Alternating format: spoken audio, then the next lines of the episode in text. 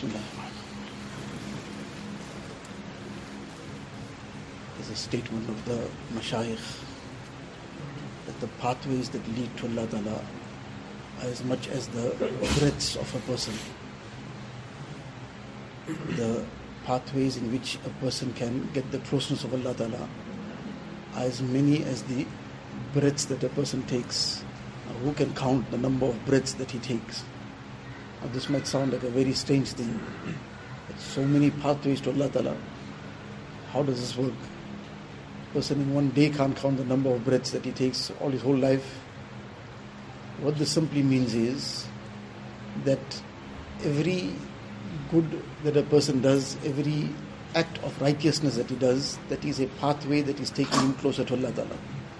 That one subhanallah he said, that is also taking him closer to Allah Ta'ala. The one good thoughts that he brought in his heart, the one action of that mujahada to dispel some kind of evil temptation. So every good that a person does, this is a step forward.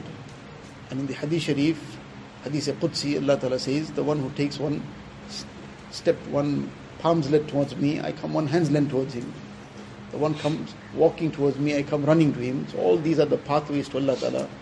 And this is what we generally take for granted, that those few moments sometimes, to be able to say one tasbih, one subhanallah, while a person is walking, he's sometimes just sitting.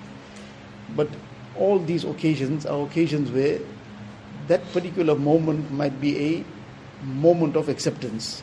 The Hadith Sharif, Nabi Sallallahu says that inna, inna lillahi ta'ala nafahatun fil ard fata'arradu laha that there are rays of mercy that come at specific moments on earth from Allah Ta'ala's side.